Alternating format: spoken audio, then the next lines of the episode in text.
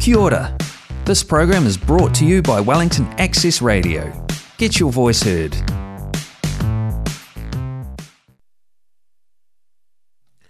ආයුබෝවන් සුභ සන්ධ්‍යාවක් විවා ඔබ සැමට අදත් මේ සුන්දර ඉරිදා සැඳෑවේදී ලක්හඬ සමගින් ඔබ හා සම්බන්ධවීමට ලැබීම භාග්‍යයක්.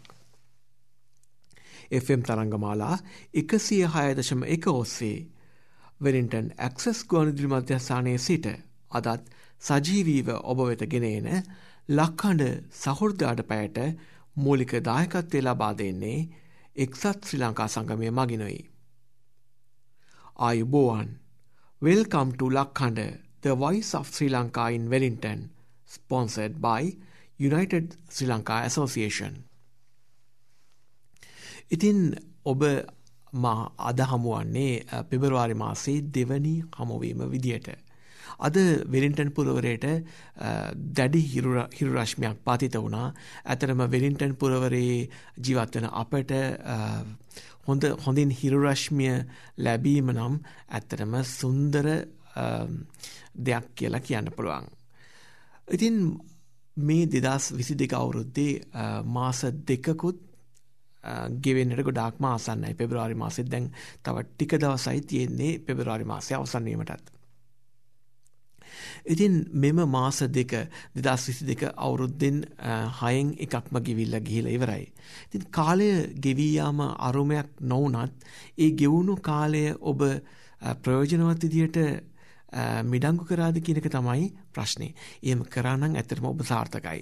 එසේ නොවනා නම් ඔබ මදක් හැරී බලන්න ඔබට වැරදුණු තැන් ඔබට නිවැරදි කිරීමට ඇති තැන් මොනවද කියලා. ඉතින් එය ඔබගේ මේ වසරේ ඉදිරි මාස දහය සාර්ථක කර ගැනීමට නිතතින්ම පිටුවහලක් වේවී. මාද ඔබ වෙනුවෙන් තෝරාගත් ගායකයා තමයි ගුණදාස කපුගේ මහතා. මා මුලින්ම ඔබ වෙනුවෙන් තෝරාගත්තා නින්ද නැතිරැයි කියන ගීතය. මෙම ගීතය අදහස ගැන යමක් කියනව නම් මින් ගමයවන්නේ තාවකාලික වෙන්වීමක් පිළිබඳව. මේ ගීතයේ සුන්දරත්වය නිසාම එහි එක් එක් ආකාරයට අදහස සකස් කරගන්නට හැකියාව තිබෙනවා එය කියන්න පුළුවන් පෙම් යුවලකගේ තාවකාලික සමුගනීමක් විදිහටත් එහෙම එහෙමත් නැත්තම් අලුත විවාහපත්වනෝ යුවලකගේ තාවකාලික සමුගනීමක් විදිහට. ඉතින් මෙහි කියනවා නින්දර තිරයේ සඳ කඳුළු මීදුමේ. ඇතරම ඒ කාන්තාවගේ මුහුණ සඳකට උපමා කරන මේ ගීතය අපි රසවිඳලා බලමු.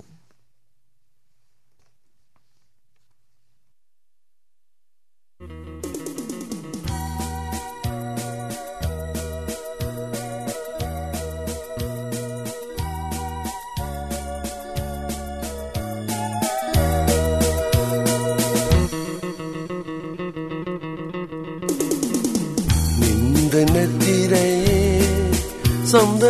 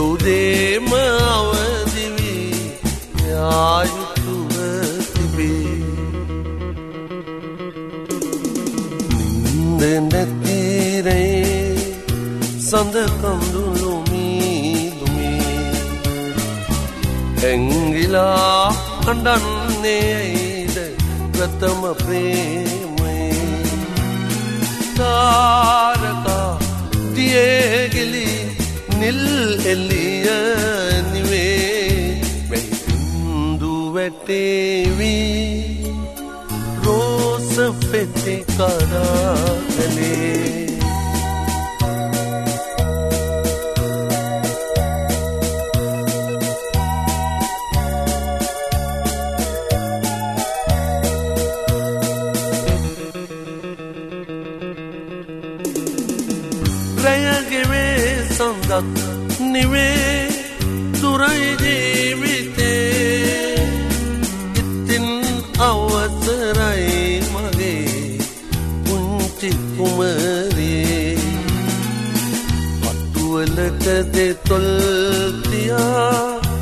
මලක් නැති ගසේ සිබිමි එකම ආදුවයි සොඳුරේ මගේ.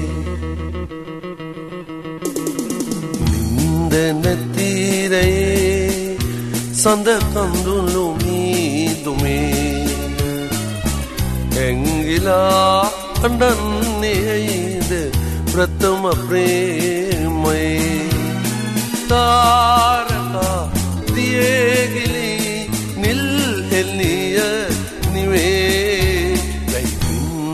වැටේවී රෝස පෙති කඩා කළේ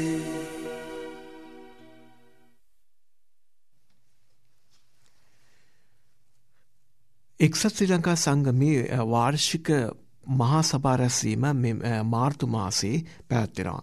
මාර්තු මාසේ විසි හයවෙනි සෙනසුරාදා ටාවා ලක්මැදුරීදි තමයි මෙය පැවැත්වෙන්නේ.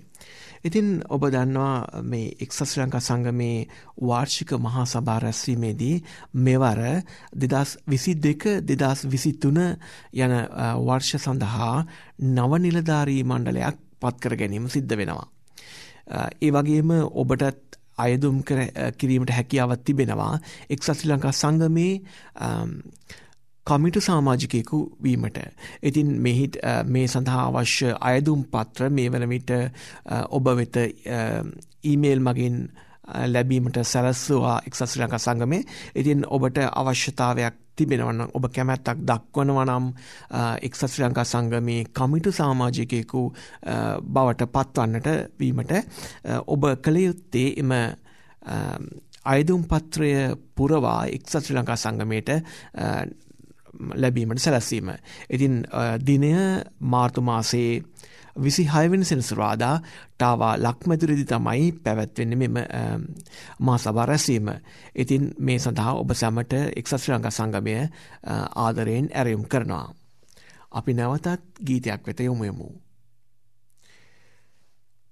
මෙම ගීතය ගැන යම් යමක් කියනව නම් මෙයින් අදහස් එන්නේ ඇතටම මංමුලා වූ දෙදෙනෙකුගේ හමුවීමක්. යම්කිසි ඉලක්කයකින් තොරව කටයුතු කරනවා නම් ඇතරම ඒක එතරම් සාර්ථක සාර්ථකත්වයක් දකිනට හැකියාවක් නෑ. ඉතින් මෙම මේ දෙදෙනා මේ මංමුලව දෙදෙනා හමුවීම සහ ඔවුන් කියනවා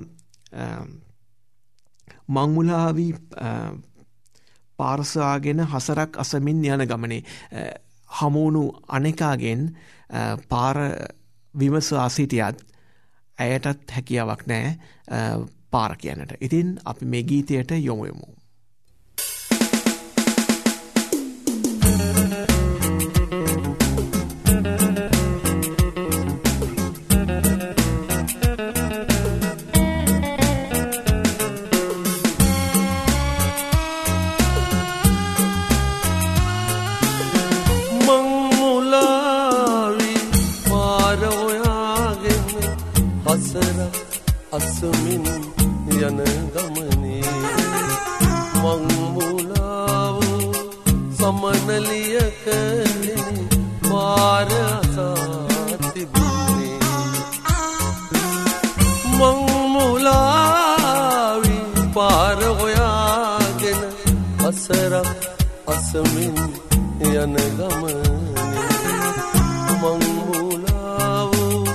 සමනලියකගෙන පාර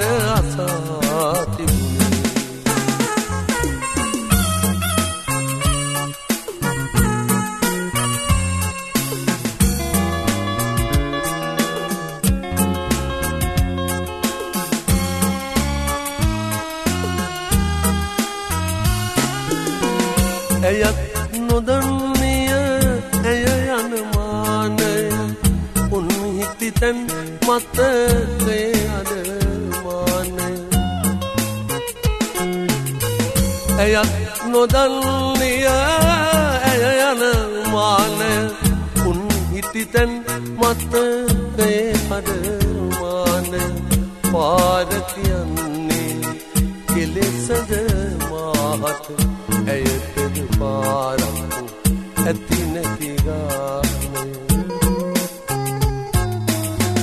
මංමුලාවි පාර හොයාගෙන අසරක් අසමින් යන ගමනේ. මංමුලාව සමනලියකගෙන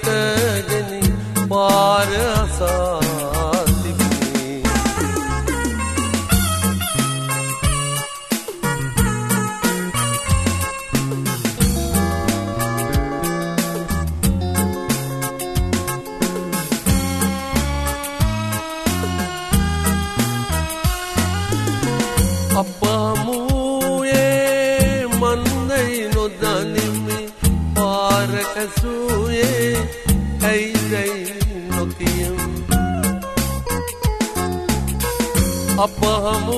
අපහමුයේ මන්දයි නොදනිමි පාර ඇසුයේ ඇයිදැයි නොකියමි අපේ ගමන අද නවතනු හැකි නම් අප යන ගමනද අද මෙතැනින් මංමුලාවි පාර හොයාගෙන අසරක් අසමින් යන ගමනී මංමුලාව සමනලියකගෙන පාර අසාතිනේ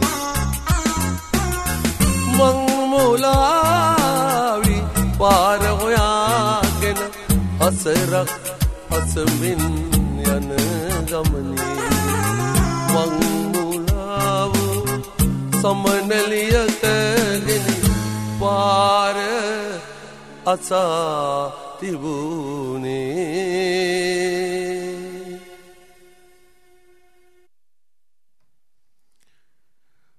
ඔබගේ දැනුමට යමක් එක් කරන්නටයි මේ වෑයම. ඔබ දන්නවාද පෙබරවාරි මාසී තම උපන්දින සමරණ ශ්‍රී ලංකාවේ ප්‍රසිද්ධ පුද්ගලයෙන්. ඔබ දනවද සනත් නන්දසිරි මහතා සංගීතක්ෂ සනත් නන්දසිරි මහතා තම උපන්දිනය සමරන්නේ පෙබරවාරි මාසේ පහළොස්සනිදා. ඒ මහතාගේ උපන්දිනය වශයෙන් වාර්තා වන්නේ එදස් නමසය හතලිස් දෙකේ පෙබරවාරි මාසේ පාලොස්සනිදා. ඒ වගේම ප්‍රසිද්ධ ක්‍රිකට් ක්‍රීඩක ගයිදල්විස් මහතා තම උපන්දිනය සමරන්නේ පෙබරවාරි මාසේ පහළොස්වනිදා. ඒ මහතාගේ උපත විදියට සැලකෙන්නේ එදස් නමසය පනස් නමේ පෙබරවාරි මාසේ පහළොස්වනිදා. ප්‍රසිද්ධ ව්‍යාපාරිකයෙක් ගැන කියන්නයි මම ඊළඟට සූදානම් වන්නේ පෙබරවාරි මාසේ දාහත්වනිදා තම උපන්දිනය සැමරුවා උපාලි විජයවර්ධන මහතා.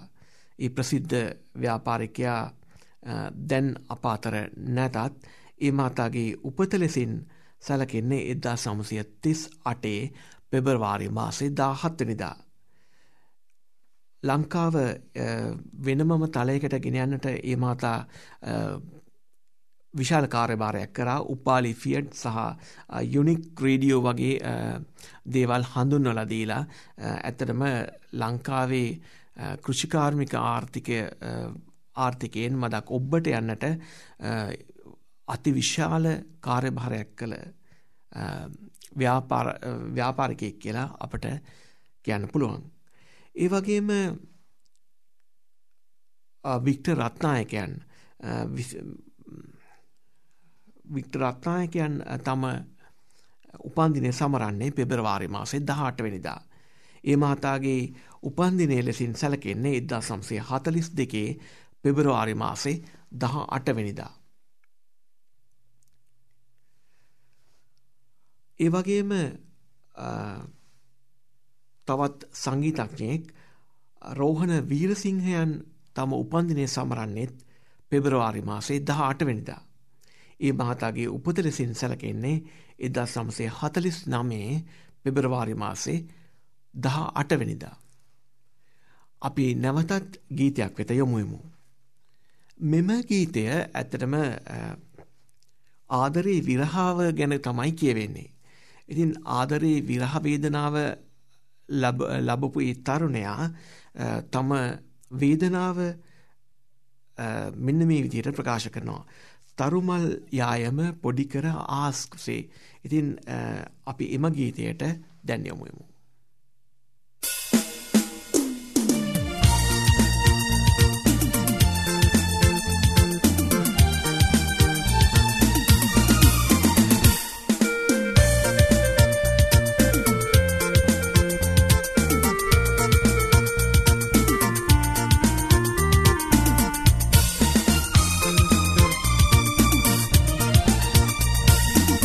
යොමුයමු.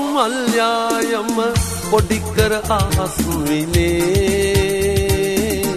ඉරහඳ මිලිකා දියකර සාගරයේ අඳුරේ උන්නෙමි ලෝමය පාවි මාහැරදා ඇගිය දවසේ මාහැරදා ඇගිය දවසේ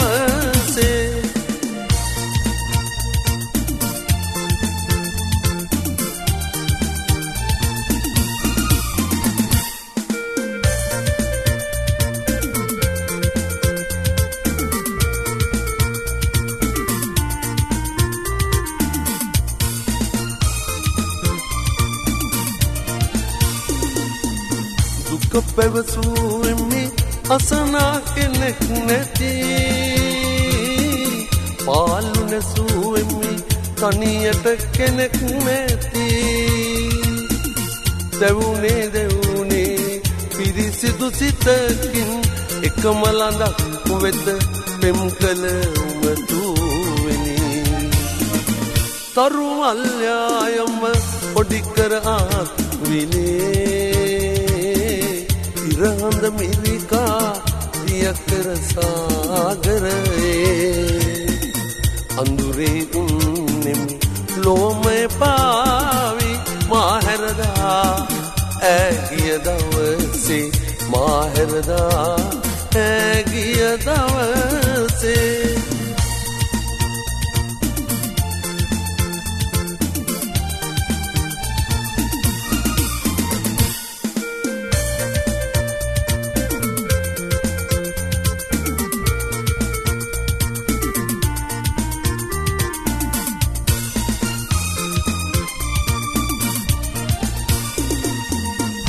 නුවර උයන් මැද අමූලඳුන් නැති.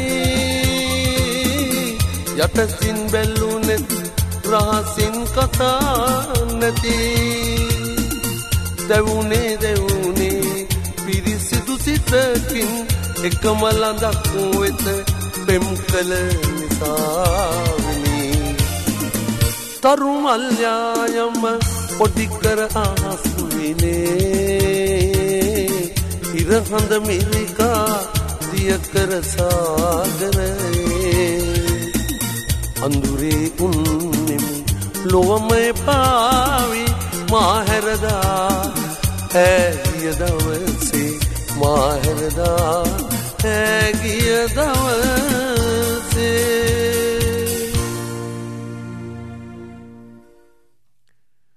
මා නැවතත් මතක් කර සිටින්නම් එක්සත් ශ්‍රී ලංකා සංගමේ වාර්ෂික මහා සභා රැස්වීම පිළිබඳව මෙම මෙය පැවැත්වෙන්නේ මාර්තු මස 26 වෙනි සෙනසුරාදා ටාවා ලක්මදුරේදී.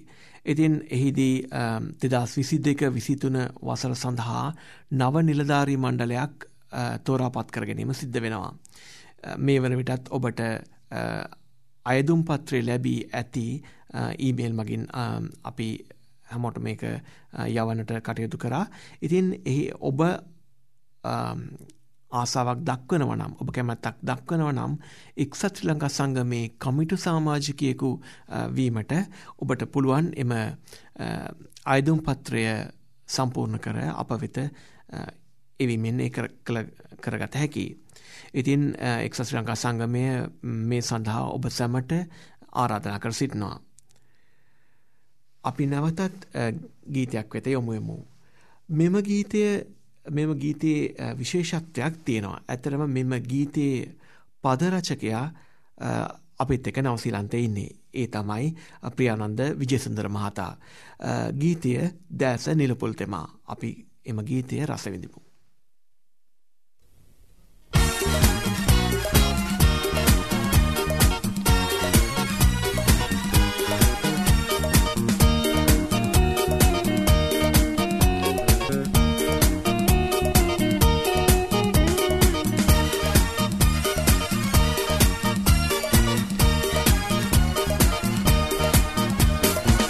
දැස නිල්ලු පුල් තෙමා අඳුළු මුත්තුවැල් සලා. දෙතොල්ල සුසුමින් පුරා ඉක්කි බින්ද හඬනු මල්මාලේ හඬනු මල්මාලේ දැස නිල්ලු පුල් තෙමා අඳුළු මුත්තුවැල් සලා. දෙතොල්ල සුසුමින් පුරා ඉක්කි බින්ද හඬනු මල්මාලේ හඬනු මල්මාලේ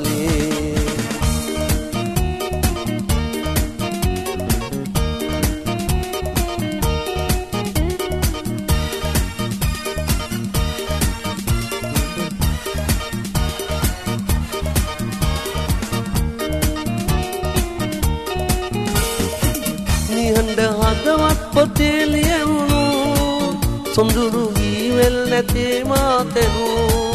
නිහඬ හදවත් පොතේ ලියවුණු. සොඳුරු වීවල් නැතේ මාතෙනු. ඔබේ කඳුලැලි මා සිතේ නිබඳ පදවැල් ඇඳේ. නිබඳ පදවැල් ඇඳේ. දැස නිල්ලු පුල් තෙමා. අඳුළු මුත්තුවැල් සලා. දෙතොල්ල සුසුමින් පුරා ඉක්කි බින්ද හඬනු මල්මාලේ හඬනු මල්මාලේ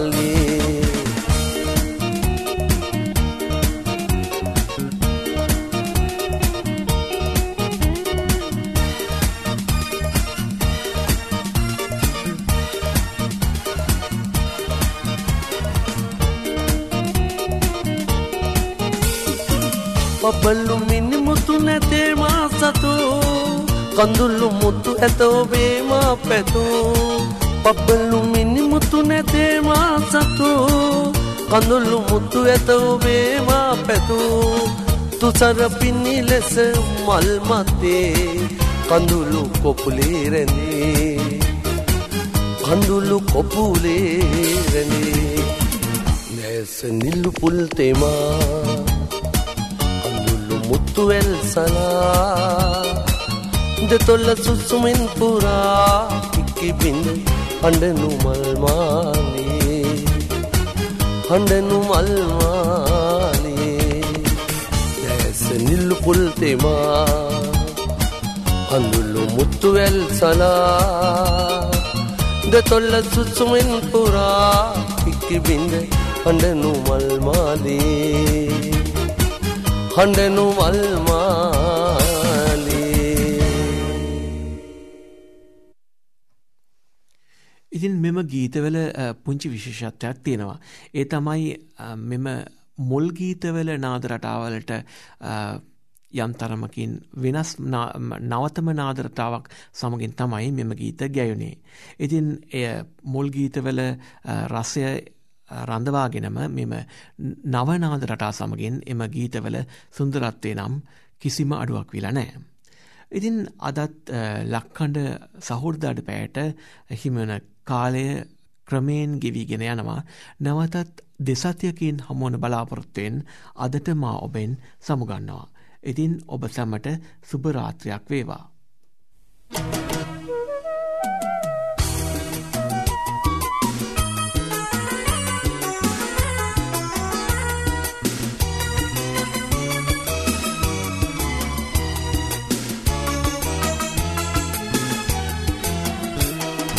කුමාරයේ නුඹට සීතල අගුණයි වේල් පටින් මිදුණු දාට වැල් පිණි අපලයි. ප්‍රේමාතුර නුඹේ හිතට අගහිඟ නරකයි. අගහිඟ නරකයි. සිටු කුමාරයේ නුඹට සීතල අගුණයි වේල් පටින් මිදුණු දාට වැල් පිණි අපලයි.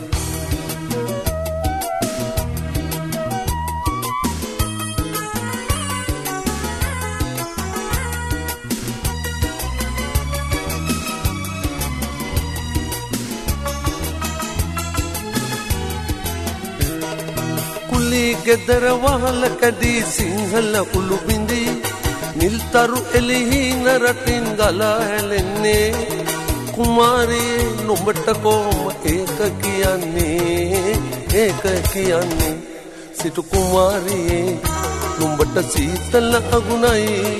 වේල් පටින් මිදුණු දාට වෙයි පිණි අපලයි.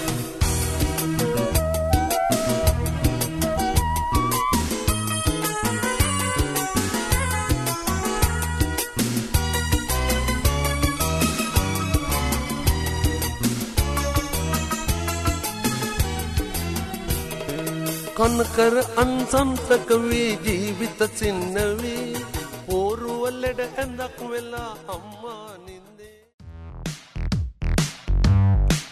That program was brought to you by Wellington Access Radio. Get your voice heard. Thanks New Zealand On Air for funding accessmedia.nz.